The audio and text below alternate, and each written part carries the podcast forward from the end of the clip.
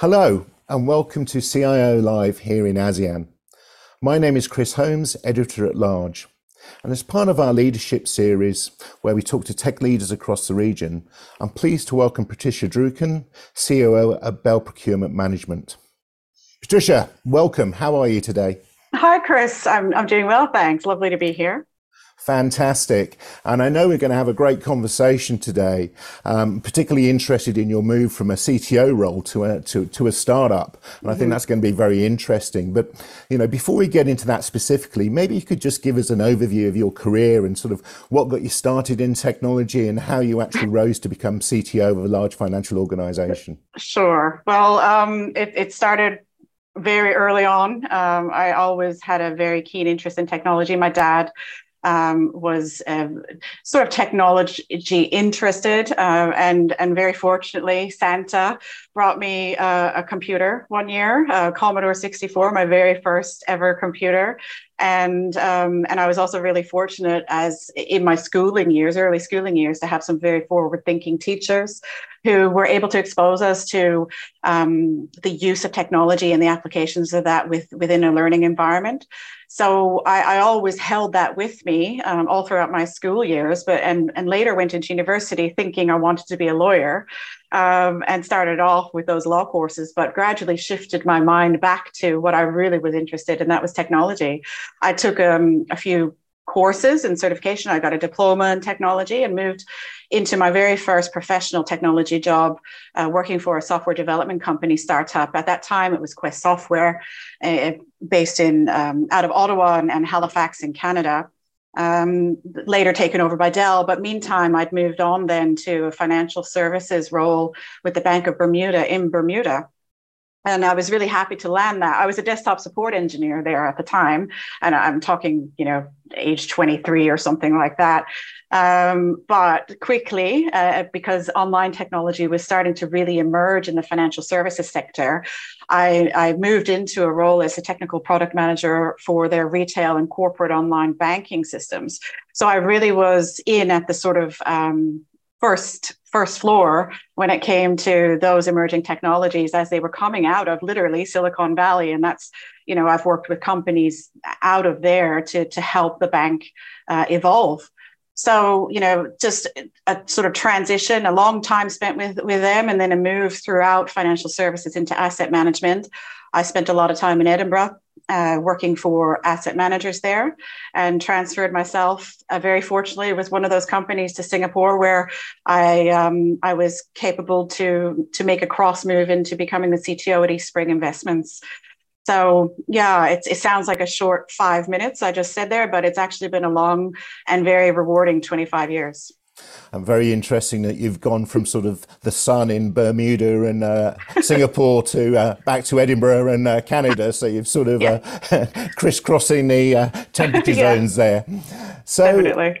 So, I mean, but I'm really interested as to sort of how you actually got into some of those, oh. that leadership role because I think that's you know that that's very interesting in terms mm. of hmm. actually how you sort of move it up to that. So maybe you could just uh, share a little bit more about that. Sure. Well, I can remember distinctly that inflection point for me and it was early in the bank of bermuda.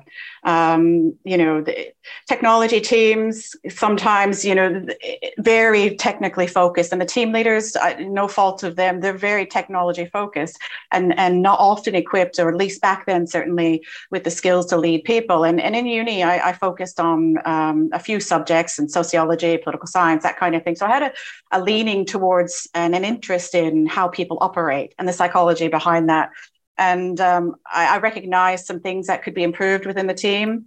And, and for that, um, I guess that was recognized in me by the leaders at the time um, who asked me to become a team leader. So, you know, I had the technology background. I was able to, um, you know, have the interest in people. And, and that's really, really how I got started. And I, it, it never really looked back. I've I still managed to retain a lot of technology skills and use them uh, throughout my 25 year career but I really take a lot of um, pride and, and reward out of of helping people develop. So yeah, it's always featured in in in my in my um, aspirations. Fantastic, fantastic. Mm. And again, you move from this CTO role now to a COO role in a mm. much smaller organization. You yes. Know, First of all, maybe you know, just talk a little bit about why you were hired. What were the skills that that um, startup was actually looking for, and then maybe sure. Talk a little bit about um, you know what have been your experiences? Because it's very different going from a very large established organization to a very, you know, it's a startup. It's sort of seat of the pants operations. It, it, it's much smaller in scale. Yeah, sure. Um, well, you know, I was I was happily um, pursuing my career as a CTO with with a financial services organization, and you know, through my network, um, which you tend to build up over the course of 25 years, people get to know you, and they get to know others, and they get to know the challenges of other businesses. And the startup that uh, Bell Procurement Management, we do still consider it a startup, um, although it, it, was really a little bit of an established startup in so much as it had one or two customers, and the brief really was to come in and take a look at that organization um, and and um, break down some of the silos that had developed organically within it and and build out a scalable operating model. So that is something i love to do and i've done many times through the course of my career through mergers and acquisitions and and all sorts of different things. And i thought this is this is a great job for me. And in addition to that um, the technology um, elements of turning a service into a, a, a product uh, like a technical product was also part of the brief. Um, and when I got inside the organization, I, I learned exactly how how um, how much of that change was needed. So, so yeah, um, you know, what I found uh, going shifting gears very quickly from uh, to use an analogy anyway, and I think of large organizations that I've worked in certainly as as like a Formula One team right? So generally pointed at a common goal, you know, you'd like to think, uh, whether it be in the case of Formula One to win the race, but in business to achieve some business, social, or e- environmental outcome. But all those in those organizations, there are you know the, the benefit in the bigger ones of large teams that are focused on risk and marketing and comms technology and you know you've got the folk who change the tires you know the maintenance at the pit stop um, mechanics and of course you've got a driver. So moving into a little startup is like taking all of those experiences from all the sort of skills and different teams that you meet and and for me condensing them down into myself and trying to apply those things to, to a much smaller business. Um, the most critical thing I've learned in this move is to remember that timing and patience really are everything. Because a startup um, doesn't have the resources all the time in its people and capital to take a large co framework and drop it on top. Um, so what I've had to do is be mindful that when introducing control structures, um, that will ultimately be of benefit in the long term for the company in terms of attracting investors who are interested in stability. Uh, I've had to be selective in the um, rolling out of these priorities um, uh, of process and pragmatism. So that's not to say, you know, in a startup like ours that we've thrown all caution to the wind because, um, you know, there there are big things, of course, that need to be done first, and that's understanding the goals, ensuring the the strategy is communicated in a clear way that everybody in the organization knows what what they're lining up to, and ensuring the right people are in the right roles as well. Um, and that, for me, is also a very critical thing in a small startup where resources are sometimes scarce. So then you just get on the on with the plan and and pepper that with a gradual introduction of discipline. So yeah, that's something that I've certainly had to pause and think about as I've approached my role with with my current company.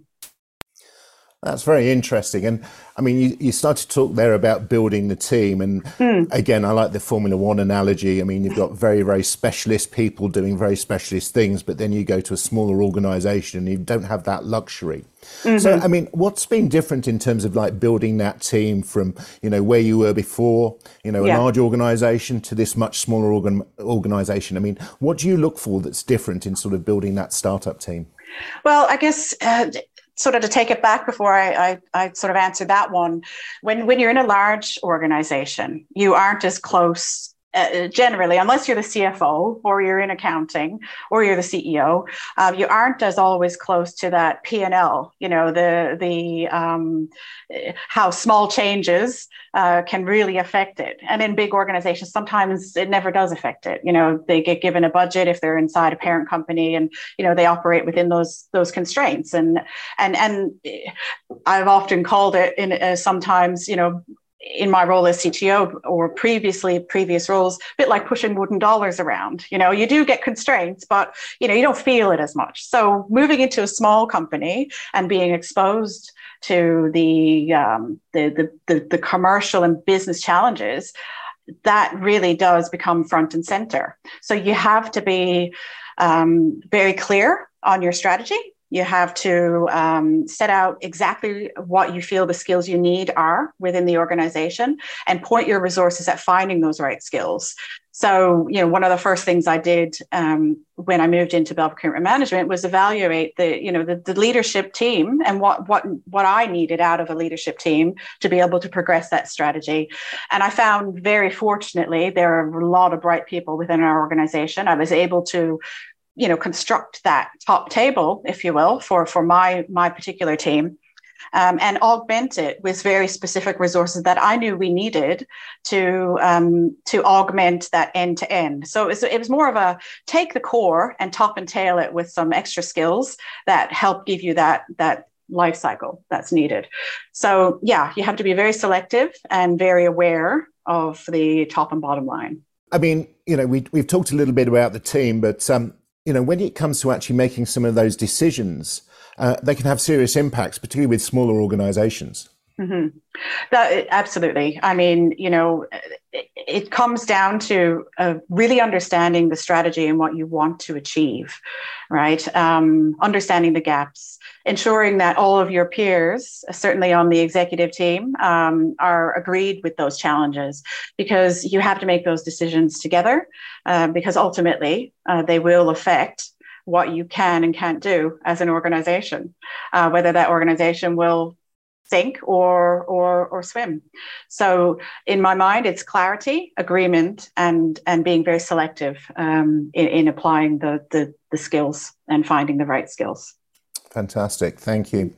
So, I mean, we're talking about moving to a startup now, and when everyone thinks about a startup, we think about embracing new technology and sort of, you know, being able to do things faster, quicker, better, differently mm-hmm. um, than what we've actually had before. So, I mean, how is actually moving into this new role, this startup role? How have you embraced some of this uh, newer technology? Yeah. So, you know, and you're right. A lot of uh, whenever you hear the word startup, it immediately makes you think this is this is all about technology. Um, sometimes it's not, and and um, although ultimately it might end up being a technology solution. And in the case of where I am today at Bell Procurement Management, um, you know, it, it, was a little bit of an established startup in, in, as I said earlier, in that we have one or two customers.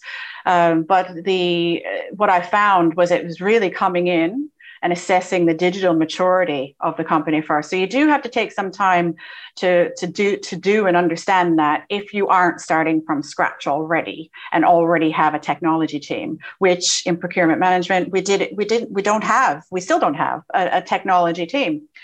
But what we did have um, was um, an opportunity in so much as um, our digital maturity. So many data sources, non integrated, um, many teams doing the same thing, double, triple keying, limited reliable data. So we've had to uh, take time to draw all of these things out, understand the valid from the invalid, and, and without the resources, you know, to, to hire a, a technology team, we set about evaluating our propositions use cases and how readily available the tools we would need for supporting them are in the market. We found that yes, there are workflow tools available, but there weren't ones that would wouldn't either break our budget. You know, some great products, don't get me wrong, but you know, we just couldn't afford to, to use them because they're great, they're huge, um, or most most importantly be easily adapted to fit our continually leaning processes. You know we're continually to, continuing to evolve them each day um, depending on how we need to fine tune our offering.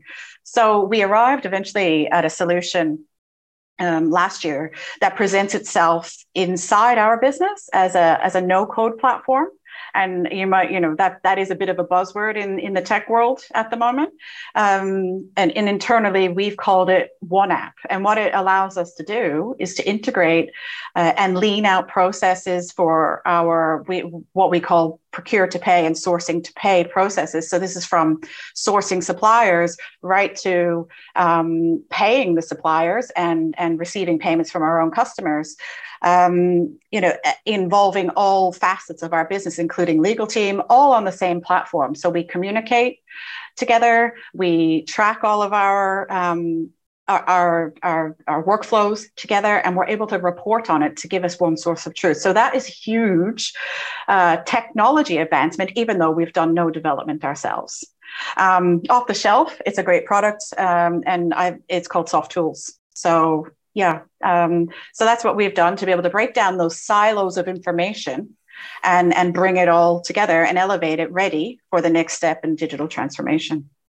Fantastic. Mm. And again, I mean, as we start to look to the future, I mean, you know, uh, generative AI, Chat GPT is all over the news, and I mean, it every yes. day there's a, a new test, a new uh, new finding, good, bad, indifferent. I mean, how are you looking at sort of uh, embracing some of these newer technologies uh, going forward? Well, um, yeah, I mean, you know, there is a lot um, to look forward to in the future. I think um, when I look back on the evolution of technology, the tech titans that we know today who started 30 or 40 years ago, um, they, they were in a very fortunate fortunate position. They had centuries of social, industrial, and laterally, you know, um, more basic technical technological evolution upon which they could launch their own version of what we today call disruption. You know, they were the unicorns of the day, um, and I'm thinking of Microsoft, Apple, IBM, you know, th- those kinds of organizations.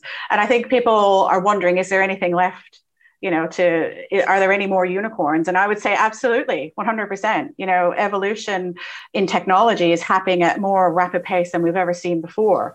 Um, covid-19 was the, one of the best examples. It, it launched our entire world um, probably 10 years ahead of where it was going to be in a very short space of time so, uh, you know, and, and today I know people use the word AI a lot. We've been using it for years in the technology industry, but I, I think that sometimes that development and the application of AI is, it can be easily misunderstood.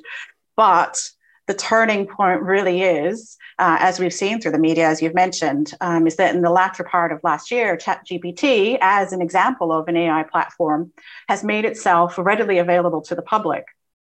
And, um, and that now has again brought it to the forefront of a lot of business um, businesses' minds. So I think ultimately the question is how do we use it? Um, you know, especially for larger organizations who don't already have research and development teams um, that have their own AI tech. And you know, for me, it, comes I'm, I'm able to speak from a position of a larger organization but also trying to apply that to a smaller organization. So it's it's really interesting. I think it's about being on the front foot um, and and and considering through really important concepts and around the potential for its use.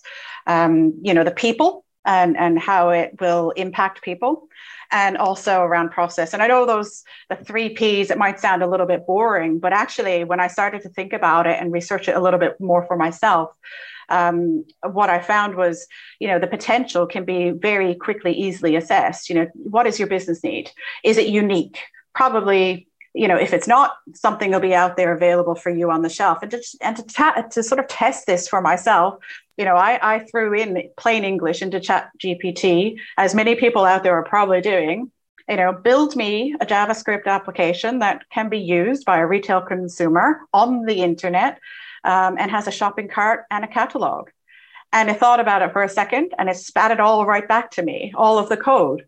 But the question is, that's great. I've got this code in this generative form, you know, it's come out of this gener- generative platform.